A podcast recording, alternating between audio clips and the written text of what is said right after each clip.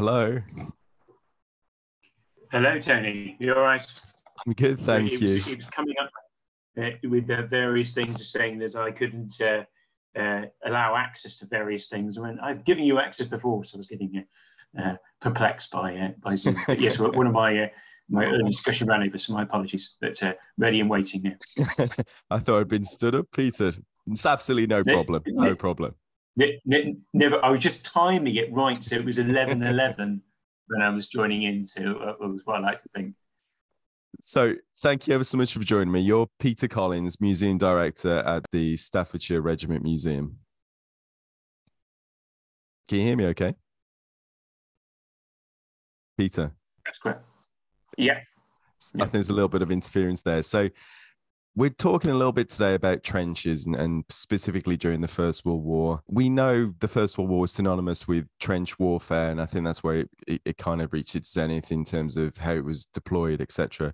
Could you describe a little bit about what conditions were like in the trenches, how widely they were used by both the the British side, the French side, and the German side, please? Originally, at the start of the First World War, um, we had a few uh, initial battles, a little bit of cavalry uh, battles went uh, across the uh, lands, but very quickly from September, October 1914, the troops started to embed themselves down on both sides. So the Allies, obviously being the British and the French predominantly at the start of the war, and the Central Powers being Austria, Hungary, and Germany bedding themselves in. So we we set up these trenches, um, which were um, um, in theory, um, uh, they were temporary, uh, as all trenches are intended to be. So trenches obviously have been around for a long time in warfare. You know, um, if you think of the people outside the gates of Troy, they probably embedded themselves into uh, into trenches to escape from being thrown spears at, and that's because it, it's logical to encase themselves in the ground. Um, but the, the original intention was these were always temporary structures, so that sort of formed quite a bit of what they um, were like in terms of their conditions. So um, you had a, originally, obviously, there's forward trenches, which is the trench that probably people uh, are quite um, uh, familiar with, the ones that sort of they're going over the top, you know, uh, uh hopefully back in time for tea and medals if they're thinking of Blackadder and, and that sort of thing. Um, uh, and then behind those, though, are things like communication trenches and supply trenches. So there's a whole network, and there was a whole network across France and Germany, where they uh, um, they were developed with supplies coming up, troops going up and down. So troops were there usually probably four or five days before at the front line. So in terms of that forward trench, uh, and then it'd be back down the line. Um, so they weren't there for a very long period of time. But if you imagine the noise, and of course what we're not doing is the smells, the uh, uh, conditions in those trenches you're referring to about the they were so soldiers were covered in lice uh, generally. They were, um, obviously, we know about mud um, because the First World was quite synonymous with mud, but also, of course, it did dry up. It didn't rain all the time. So once it's caked in, you were uh, you also had the problem of dust around uh, a lot. Um, soldiers were very difficult to keep themselves clean in, in that uh, um, role, and of course, eating food. I think that would be quite a challenge. And of course, food would bring in other animals, so things like rats, were quite prevalent in trenches as well. So some people had their own cats to uh, protect from the rats. Very uh, uh, speak. Probably there's a there's a whole poem in there. I think of uh, other things that were brought in. Um, but also what you have is of course unpleasant conditions. So sometimes uh, people who have been lost within no man's land, they would uh, you'd find uh, bodies within trenches. Sleep conditions were very poor. So the officers would have had a dugout. They might have had a, um, a bunk beds and those sort of things, so away almost from the, the actual front trench. But for a lot of soldiers, they slept where they stood, uh, or they would sleep in um, what they call funk holes, which are little holes cut into the side of trenches and things. Um, so they were uh, condition-wise, um, they became so initially as a temporary structures.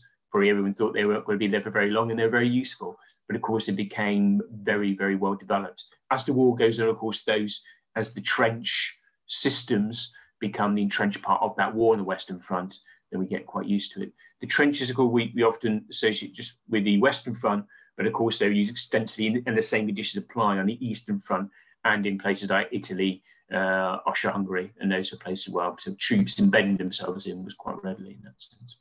I think that one of the reasons you had this stalemate in on the Western Front was because previous to beginning of the 20th century, food was always a problem, wasn't it? Keeping the armies at the front line fed, but you had the tinned meats, bully beef, and all that, which meant that essentially you could keep armies there for a very long period of time because of these new inventions that happened because of the industrialization. You had barbed wire, you had uh, mass munitions, and you had tin food that would sustain an army indefinitely in those positions. That's right. That supply lines were extended to support that army yeah. um, as they went over through the, the top. And, you're right, the, the, trench warfare side did help that. And in terms of that industrialization of war as well, in terms of planning, you know, it's not a it's not a guerrilla war as you might have seen if any listeners are aware of, like, say, the Peninsular War in the Napoleonic Wars, or or later if you think of things like the campaign in Burma in the Second World War, which guerrilla warfare, you know, where sort of short skirmish. But this was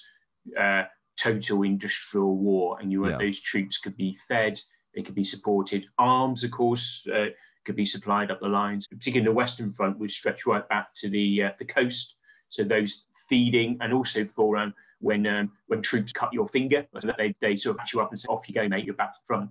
If you had had more serious injury, they would assess you and then be able to get you back down the lines and on a boat back to England if it was a, terms of the Allies within a very short time period. You know, uh, very similar to what we would have now you know, if we think of people in Afghanistan and that's thing. They, but the difference they're not on a boat; they're they're flown out very quickly. So.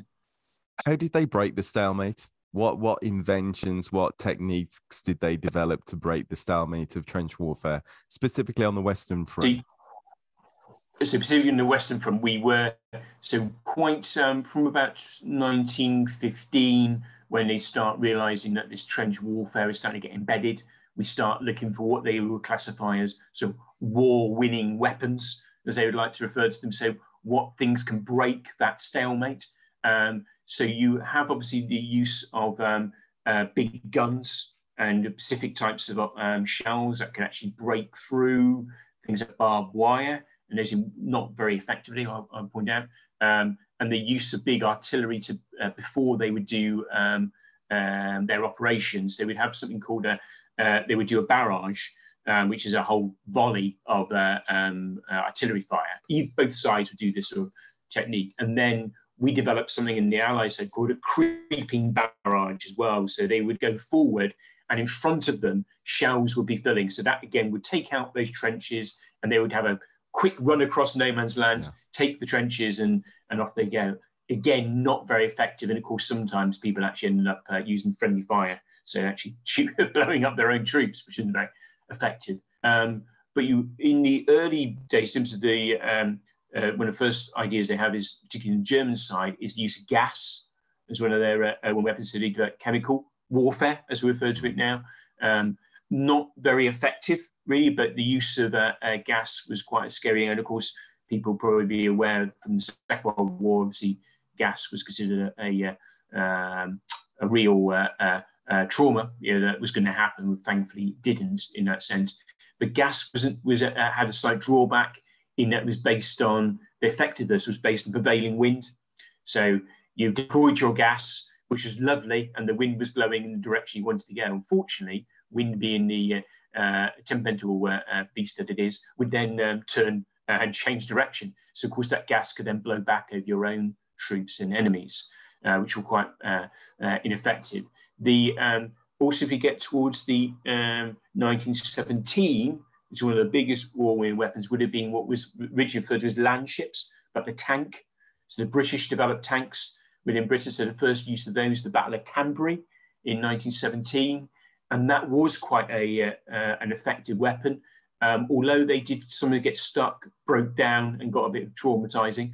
Um, certainly, the first effect of the Battle of Cambrai really shocked the German troops in how they would um, uh, be used. Uh, and uh, gradually, as the war developed, they actually became an effective tool um, of the uh, of the Allied offensive. Germany never really had any tanks of much effect, but Germany also had um, what were referred to as zeppelins, so uh, airships. So they actually took that war to a bit familiar from people who are aware of the Second World War to the home front. Yeah. So they actually, um, which we I, I would find a bit strange now to almost be finding they used to call it the Zeppelin menace, which I find a bit strange to be scared of a, uh, an airship, you know, pottering along at you know, quite a short mile an hour. It doesn't really seem that menacing. A bit H.G. Wells in maybe. Um, but the um, um, the use of them uh, on um, bombing uh, on mainland Britain did help bring the war um, to the home front and help scare people yeah. as well, which is what they were effectively doing. So lose that morale on the home front. Um, intriguingly, actually, the, the uh, towards the end of the war, um, the Germans actually developed a uh, an aircraft called a uh, by a company called Poll, which is a big triplane aircraft. It's a, an aircraft with three wings, basically one on top of each other, like a biplane, but with an extra wing on top, um, to actually uh, drop a bomb on New York, um, which they thought would um, so scare the uh, Americans that they would fall out of the war effort and uh, Germany might win because obviously the Americans had came in towards the end of the uh, uh, First World War. Thankfully, they didn't get to make it. And intriguingly, if you think of again, think of the sort of how people are using these weapons and things, the Atlantic actually hadn't been crossed by aircraft at this point. So, uh, you know, so Alcock and Brown's first flight, you know, across the Atlantic non-stop was not till 1919. So, uh, so it was quite a, uh, a, a, challenge in almost that they were trying to cross the Atlantic using this war-winning weapon. So there was lots of ideas to break that stalemate, uh, and obviously there was the use of surging troops, which we're familiar with, you know, from again from uh, uh, Afghanistan and Iraq in recent years about the surge of troops. Um, but largely that was quite uh, ineffective. Tactics, though, also change throughout the course of war. So people learn how to uh, negotiate these um, texts. The popular images of the uh, again using a bit of a Blackadderism, but the uh, the generals behind the lines, you know, and Colonel Melchett and all that sort of thing. But and there were probably some of the ineffective uh, generals in the First War, but a lot of generals uh, and planners changed their mindsets and changed their ideas of how to win this one. For instance, um, obviously uh, at the Staffordshire Regiment Museum, uh, um, our South uh, Regiment, uh, Staffordshire Regiment, um, helped take the Hindenburg Line in September 1918, uh, which is a fortified um, trench line um, through effective planning. So they, uh, they again using air power. So obviously planes are quite quickly used to deploy. So originally scouting and then change into those bombing tactics as well as the airships. Um, so they start um, using those barrages and that's and the tactics really change. So by the time of that, the uh, uh, 1918 we really are learning how to use these new weapons effectively. You do see the First World War as a watershed moment in terms of what we consider modern day warfare of, of incorporating tanks and uh, planes. Air superiority was really just emerging at that point. I mean, you had the Royal Air Corps, you, which was the forerunner of the RAF, and that was just about coming into being, you know, during the First World War. And um, you had the generals who were probably used to cavalry charges understanding and learning that this new warfare would need something else and it, like you say a, an evolution of their tactics to kind of combat the the different uh, obstacles like trenches the barbed wire um, mustard gas they had to think and they had to develop their ideas of how to to beat the they did and a lot of those although some of those techniques had been around before, so use of trenches, use of barbed wire, for instance, the Boer War, yeah. um, use things like submarines, the U-boat menace, yeah. for instance, in, in the First War, submarines had been around in the American Civil War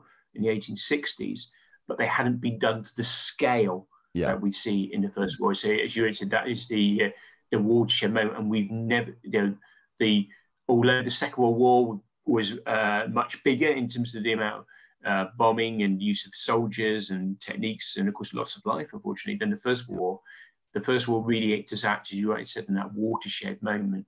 Things were never the same. And we learned as well, of course, the, you know, the tactics that Hitler uh, used quite effectively in the 1930s in, in taking Poland, Czechoslovakia, the Blitzkrieg tactics were were you know, fulfilling all those ideas that sort of almost coming out of the First World War. You know, uh, Fuller, uh, uh, who had been uh, wrote one of the definitive uh, books on the First World War. He was a British chap.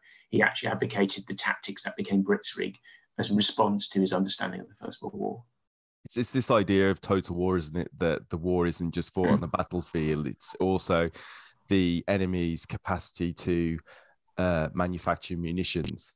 And also, like you said about the, the Zeppelin menace, it's about uh, the psychological effects of warfare on the population, their appetite, their for the conflict. It was just as important. There is, you're right. your First, actually, there's a good phrase that um, uh, uh, Roosevelt uses in the uh, Second World War to apply to what America is doing before they join actually the Second World War. Uh, but he calls America the arsenal of democracy, uh, and it is, is you have to produce more ammunition, more weapons, and more ID, uh, more equipment than and soldiers than the opposition. That is, it is a war of attrition in that sense. Although in historiography, sometimes people refer to the Napoleonic Wars as a uh, as one of our first total wars because the war happened. Yeah, there was we we're fighting battles in the Americas, yeah. in the India, uh, in Europe.